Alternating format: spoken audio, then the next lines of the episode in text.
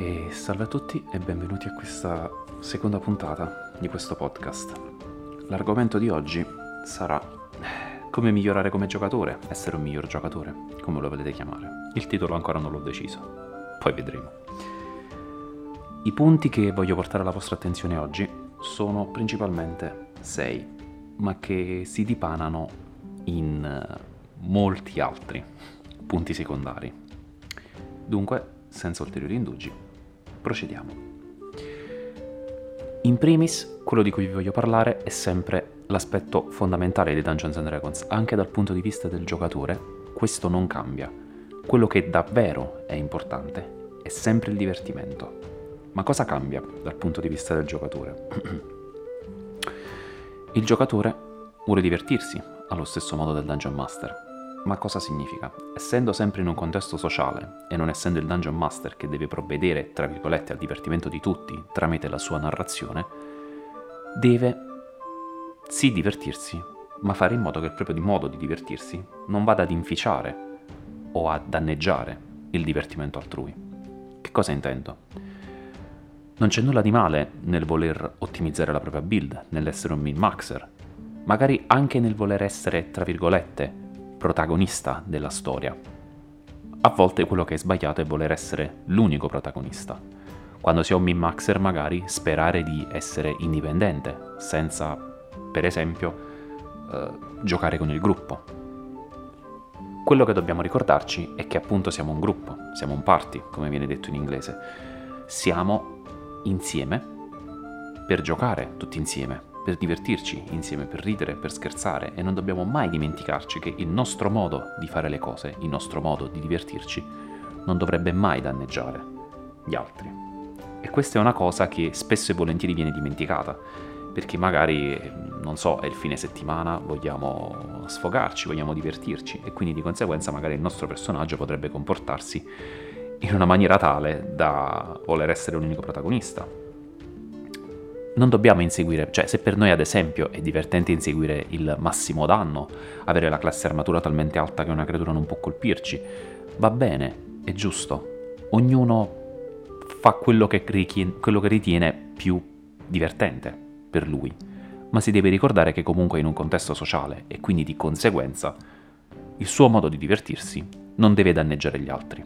Quindi questa è una cosa eh, molto importante ma che spesso i giocatori dimenticano, perché ripeto, vogliono fare le cose in un certo modo, sentono il bisogno di sfogarsi ed è giusto farlo, ma magari eh, bisognerebbe comunque pensare anche agli altri. Quindi questa è diciamo, la parte delicata del divertirsi come giocatore, quel sottile equilibrio tra fare quello che voglio, ma non danneggiare gli altri.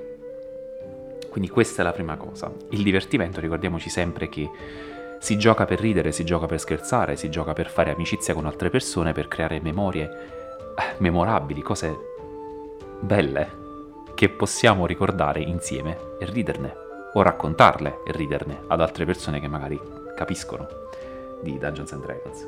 Quindi non importa quale sia il tuo uh, modo di fare le cose, ricordati sempre che sei in un contesto sociale ci sono altre persone al tavolo con te.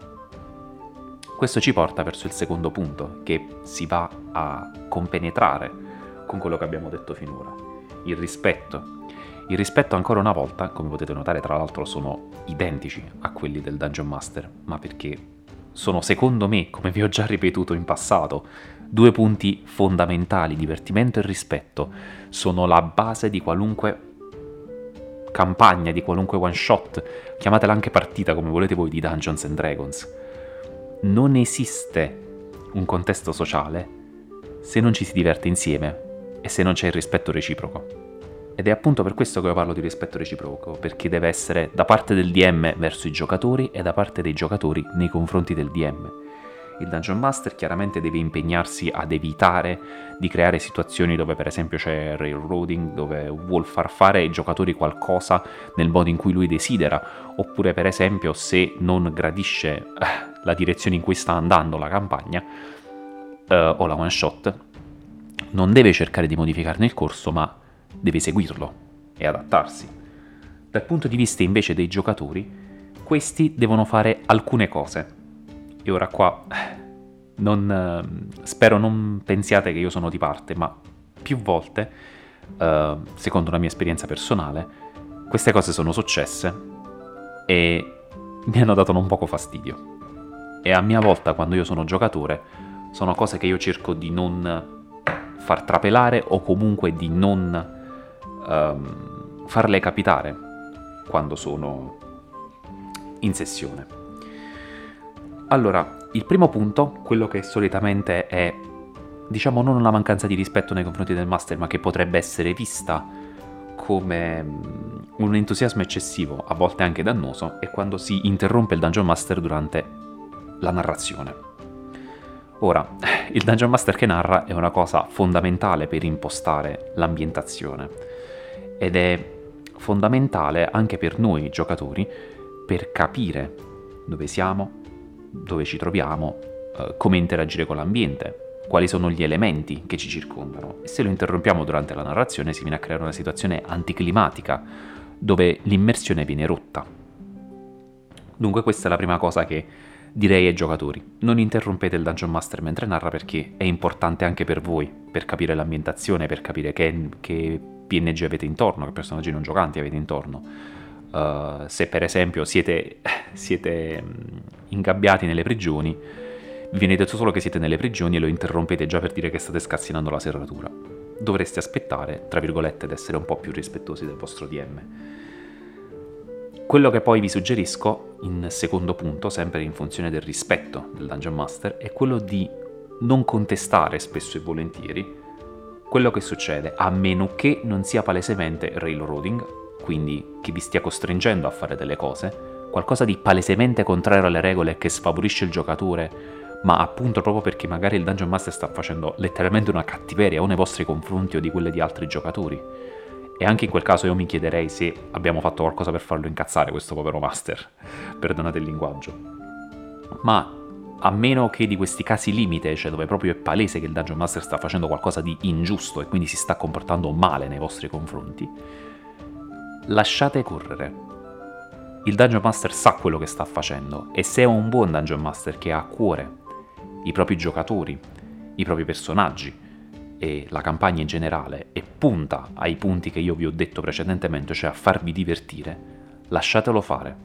Non interrompetelo, non fermate la narrazione, non spezzate il pathos che si è venuto a creare per dire semplicemente eh ma questa cosa è contro le regole, ma questo mostro non può fare questa cosa, eh ma quindi non è possibile che lui possi, possa essere reso conto di me che sono invisibile, perché questa creatura a questo livello, questa è un'altra cosa, fare metagame con le conoscenze che si hanno magari di un, di un mostro o di un tipo di personaggio, magari che ne so, personaggi di livello basso che hanno uh, visione del vero, per esempio, e quindi riescono a vedere attraverso l'illusione o l'invisibilità di un personaggio, magari sono dei, tra virgolette, plot device, quindi sono dei metodi che il master sta utilizzando per mandare avanti la narrazione. Ovviamente, lo ripeto, il Dungeon Master dovrebbe sempre puntare al divertimento e a far divertire i propri giocatori a creare una storia vincente che li coinvolga. Quindi se voi avete fiducia nel vostro Dungeon Master e il Dungeon Master ne ha in voi, questa situazione non dovrebbe venirsi a creare. E quindi, anche se lui fa utilizzo di cose che possono rompere le regole in un certo qual modo o le piegano, come vi ho spiegato nell'altro podcast, cercate di non contraddirlo, perché sicuramente ha qualcosa di spettacolare in mente per voi.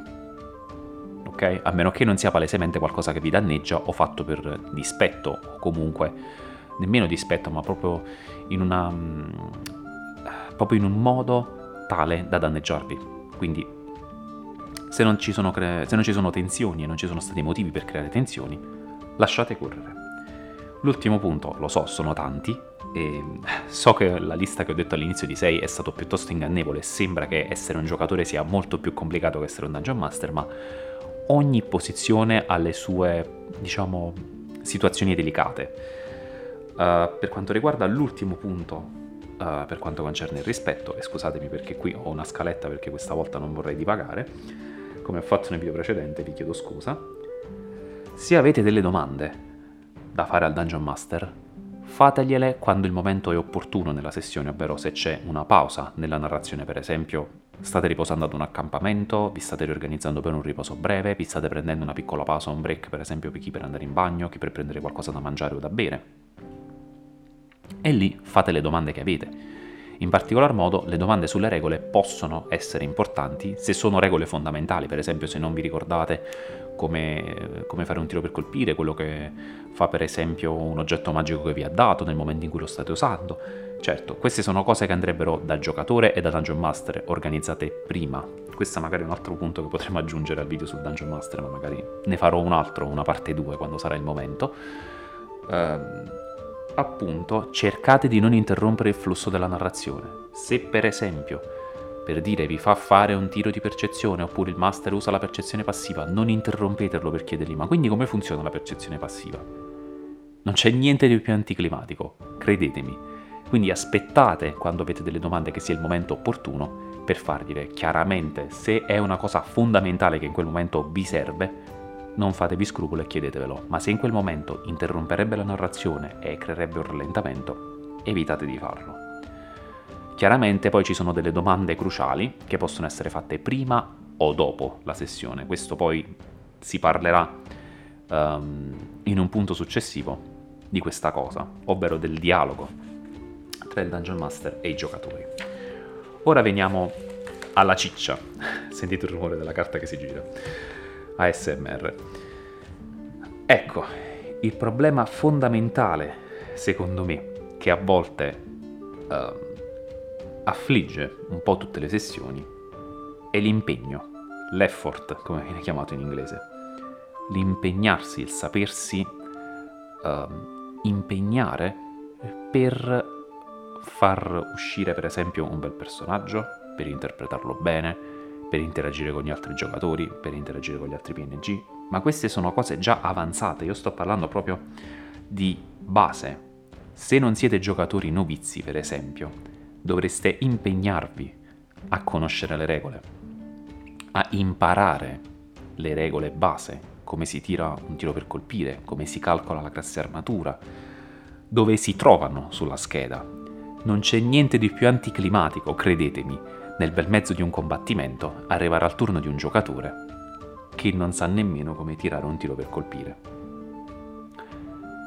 Sono successe queste cose, ripetutamente aggiungerei.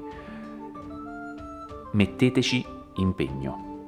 Se ci tenete a quella sessione, se ci tenete a quel gruppo, alla ottava, decima sessione, anche se siete lenti di comprendonio, non vergognatevi di chiedere aiuto, non vergognatevi di farvi dire, magari anche ripetutamente, ma fatelo prima della sessione. Altra cosa anticlimatica, non sapere cosa fa la propria classe, non sapere che tipo di incantesimi ha, come funzionano. Non c'è niente di più anticlimatico anche in questo caso che arrivare al turno di un giocatore che non sa cosa fare.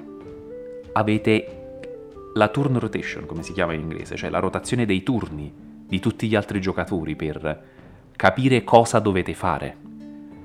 Sfruttatelo quel tempo, non mettetevi al cellulare, non distraetevi, non pensate ad altro, rimanete immersi nella sessione.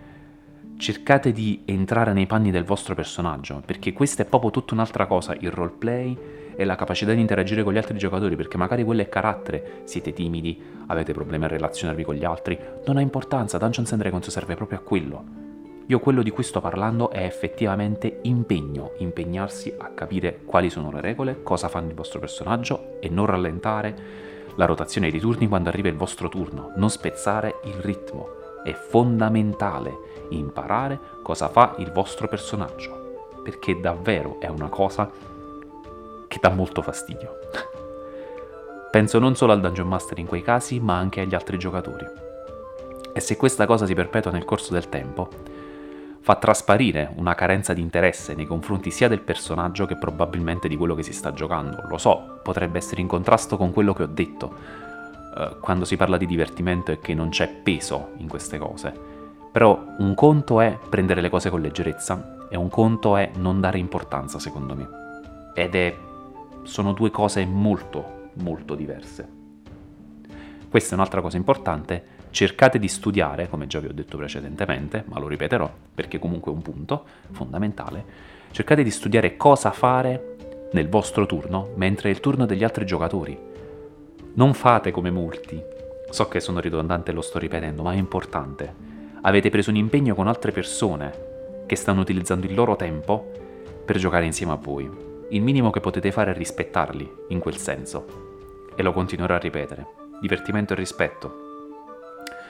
Impegnatevi a capire cosa fare vos- nei turni degli altri, così quando arriverà il vostro turno sapete cosa fare. Collaborate, fate strategia, avete il tempo di farlo. Chiaro? E questa è un'altra cosa fondamentale, vi ho già detto e penso sia scontato. Staccate il cellulare, togliete qualunque tipo di distrazione e concentratevi interamente sul gioco. E ovviamente prestate attenzione a quello che succede.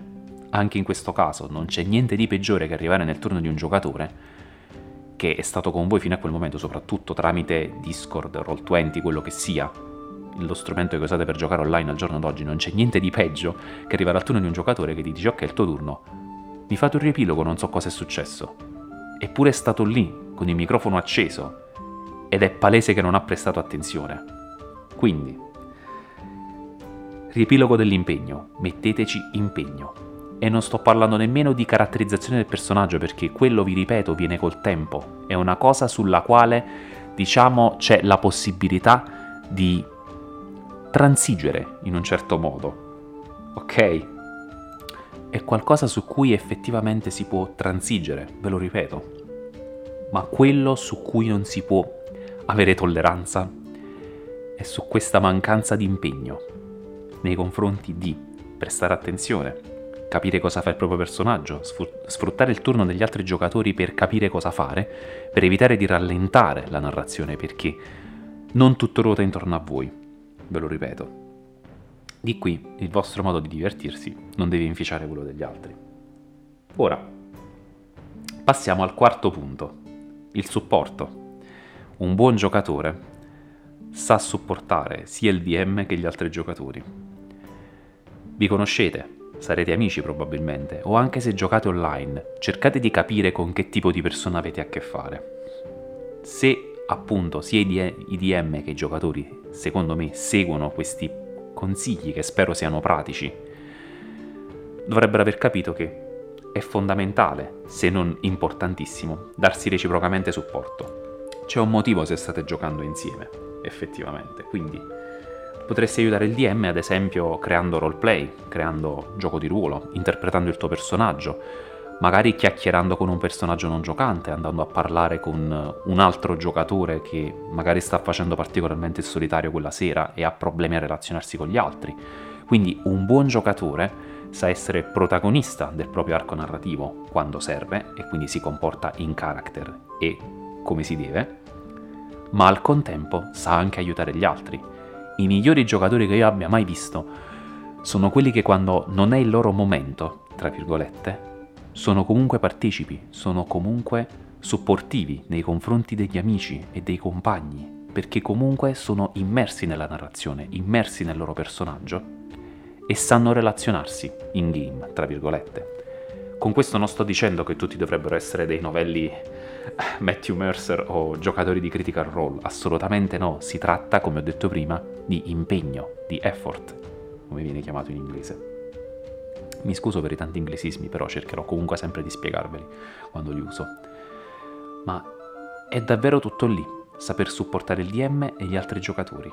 Supportare il DM tramite il proprio roleplaying, quindi tramite il saper ruolare il proprio personaggio e interagire con l'ambiente e con i personaggi che vi vengono messi intorno e saper supportare gli altri, perché anche ricordatevi che anche quando non siete sotto i riflettori, siete comunque lì, siete comunque capaci di aiutare gli altri, a splendere, cioè se è il loro momento, il time to shine, come viene chiamato ironicamente, sempre in inglese, la loro luce della ribalta è il loro momento. Se siete capaci di essere dei buoni personaggi di supporto, anche quando è necessario che lo siate, sarete dei giocatori fantastici e aiuterete tantissimo il vostro DM. E questo è una cosa che lo so che ho discusso brevemente, ma davvero è impossibile discutere abbastanza su quanto sia importante avere un'indole positiva e propositiva al tavolo. L'ultima parte, le ultime due anzi in realtà, sono il feedback e il discutere, parlare, ma non in senso, diciamo, negativo. Il feedback, come ben sappiamo, è dare una risposta, dare la propria opinione. A fine sessione, per esempio, si dà feedback al master, questo mi è piaciuto, questo non mi è piaciuto, questo potresti cambiarlo, questo non è tanto nelle mie corde, non è molto nel mio stile, ma appunto non deve essere una critica generale su qualsiasi cosa che non ti è piaciuto, cioè se per esempio hai avuto a che fare con un PNG, questo PNG ha un carattere scontroso, dici a me questo PNG non è piaciuto, toglielo da mezzo, no, non funziona così.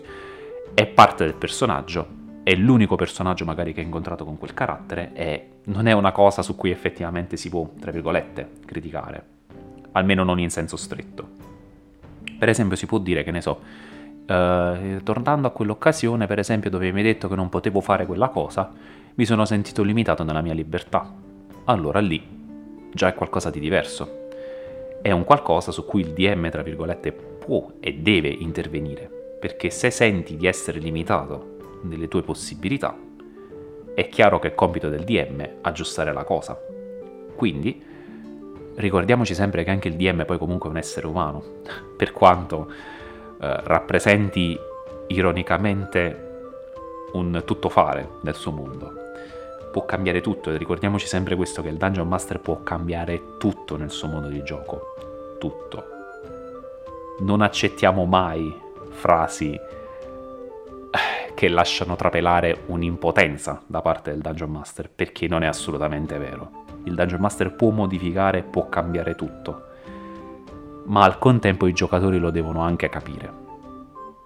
La capacità di poter controllare tutto all'interno del mondo non sempre significa che tu possa modificare tutto, perché magari ci sono elementi di storia, ci sono cose importanti che tu vuoi far vedere, ma il feedback deve essere dato in maniera significativa su aspetti che possono essere cambiati, magari eh, il carattere dei PNG è troppo scontroso, oppure lo so che appena hai detto che non si può fare, però là se è un solo PNG, ok, se sono tutti così, vuol dire che c'è un problema di fondo proprio con il carattere della persona probabilmente. Quindi che siano ovviamente il feedback su argomenti in-game, perché ricordiamoci che l'in-game dall'off-game dovrebbero essere separati. Se si hanno problemi tra persone, il feedback non dovrebbe mai eh, essere dato in base a quello, ma semplicemente in base a quello che provate in gioco. Se c'è qualcosa che vi crea sconforto, che vi crea disagio, che non vi piace, parlategliene, ma in maniera costruttiva, senza insultare, in modo tale che il Dungeon Master possa intervenire e modificarlo, perché lo ripeto, il Dungeon Master può cambiare tutto. Non accettiamo con cose del tipo e io che ci posso fare, perché là veramente gli schiaffi ve li tirano dalle mani. Perdonatemi eh, il momento di rabbia.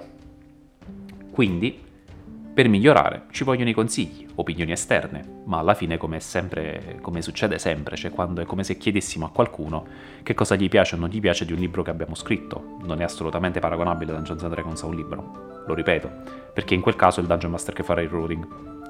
Ti scrivi un libro, perché così i personaggi non hanno volontà propria e pazienza, fanno quello che dici però è giusto per far capire l'esempio, effettivamente. Cioè, se tu chiedi un'opinione su qualcosa che hai creato, è normale che la persona, se è tuo amico davvero, sarà critico, ma critico in maniera costruttiva. Non lo farà gratis per insultarti. Questo ci porta poi al punto numero 6, ovvero il parlare, il discutere. È importante, va implementato col feedback, perché se ci sono problemi, chiaramente, e questi problemi, come vi ho già detto precedentemente, dovessero sforare a livello personale o cose che vanno al di fuori del gioco, è importante parlarne, dire per esempio, uh, a me questa regola fatta in questo modo non mi piace, a me questo... Uh, per esempio, questo PNG non piace, ma sei sicuro che non sia scontroso con me perché ieri è successo qualcosa tra di noi, sa? Quelle classiche cose che magari possono ripercuotersi, magari da, sia a livello uh, personale che a livello in game. Ci sono state molte occasioni, diciamo, in cui, sessioni passate, magari c'erano tensioni dal vivo tra delle persone e queste si ripercuotevano in gioco e andrebbero separate. Quindi di qui il dialogo è qualcosa di importante, quindi il feedback è per far capire al master se c'è qualcosa che non va, il dialogo è per risolvere i problemi. Non ce lo dimentichiamo mai, a fine sessione quindi parlare è sempre molto molto importante. Quindi per evitare che le cose prendano una piega inaspettatamente brutta e che ci siano dei problemi tra i giocatori che porta questo poi allo sfaldamento del gruppo, sarebbe il caso di parlare, qualunque sia la natura del problema. Come ho già detto prima, per esempio, se la persona in questione non riesce per esempio a, a ricordarsi come, come si, per esempio dove si trova la classe armatura, non riesce a ricordarsi dove per esempio cosa fa il suo personaggio e siamo tipo alla decima, dodicesima sessione, se la persona in questione ad esempio è scontrosa con tutti quanti, si comporta male, magari ha avuto problemi a casa e quindi si parla e si discute perché ricordiamoci che al tavolo siamo tutti amici o dovremmo essere tutti amici. Lo so che sto facendo un discorso idilliaco, ma come ho già detto all'inizio, non giocare a Dungeons Dragons è meglio che fare una campagna fatta male, perché lascia traumi e fidatevi, magari un giorno ve la racconterò, ma rimangono, rimangono veramente per tanto e sono cose che ti segnano a lungo. Quindi di conseguenza, se ci sono problemi sia in game che off game, parlatene. Rapido riepilogo, quindi, come vi ho già detto, in principio i sei punti per essere un buon giocatore sono puntare al divertimento, il rispetto reciproco, l'impegno e la partecipazione, in questo senso, alla sessione, il supporto sia al DM che ai giocatori, il feedback in caso ci siano problemi che si possono risolvere in game e il parlare, quindi il discutere civilmente tra, tra giocatori e DM per capire se ci sono problemi sia in game che off game che vanno risolti. Dunque, questa è la fine di questo episodio di come migliorare come giocatore. Spero di non essermi infervorito e o arrabbiato a volte troppo quando ho parlato di queste cose, ma ripeto, quando si tratta di questo genere di cose mi faccio, mi faccio prendere veramente tanto. Spero che questo episodio vi sia piaciuto e sono in attesa poi eventualmente di suggerimenti per il prossimo.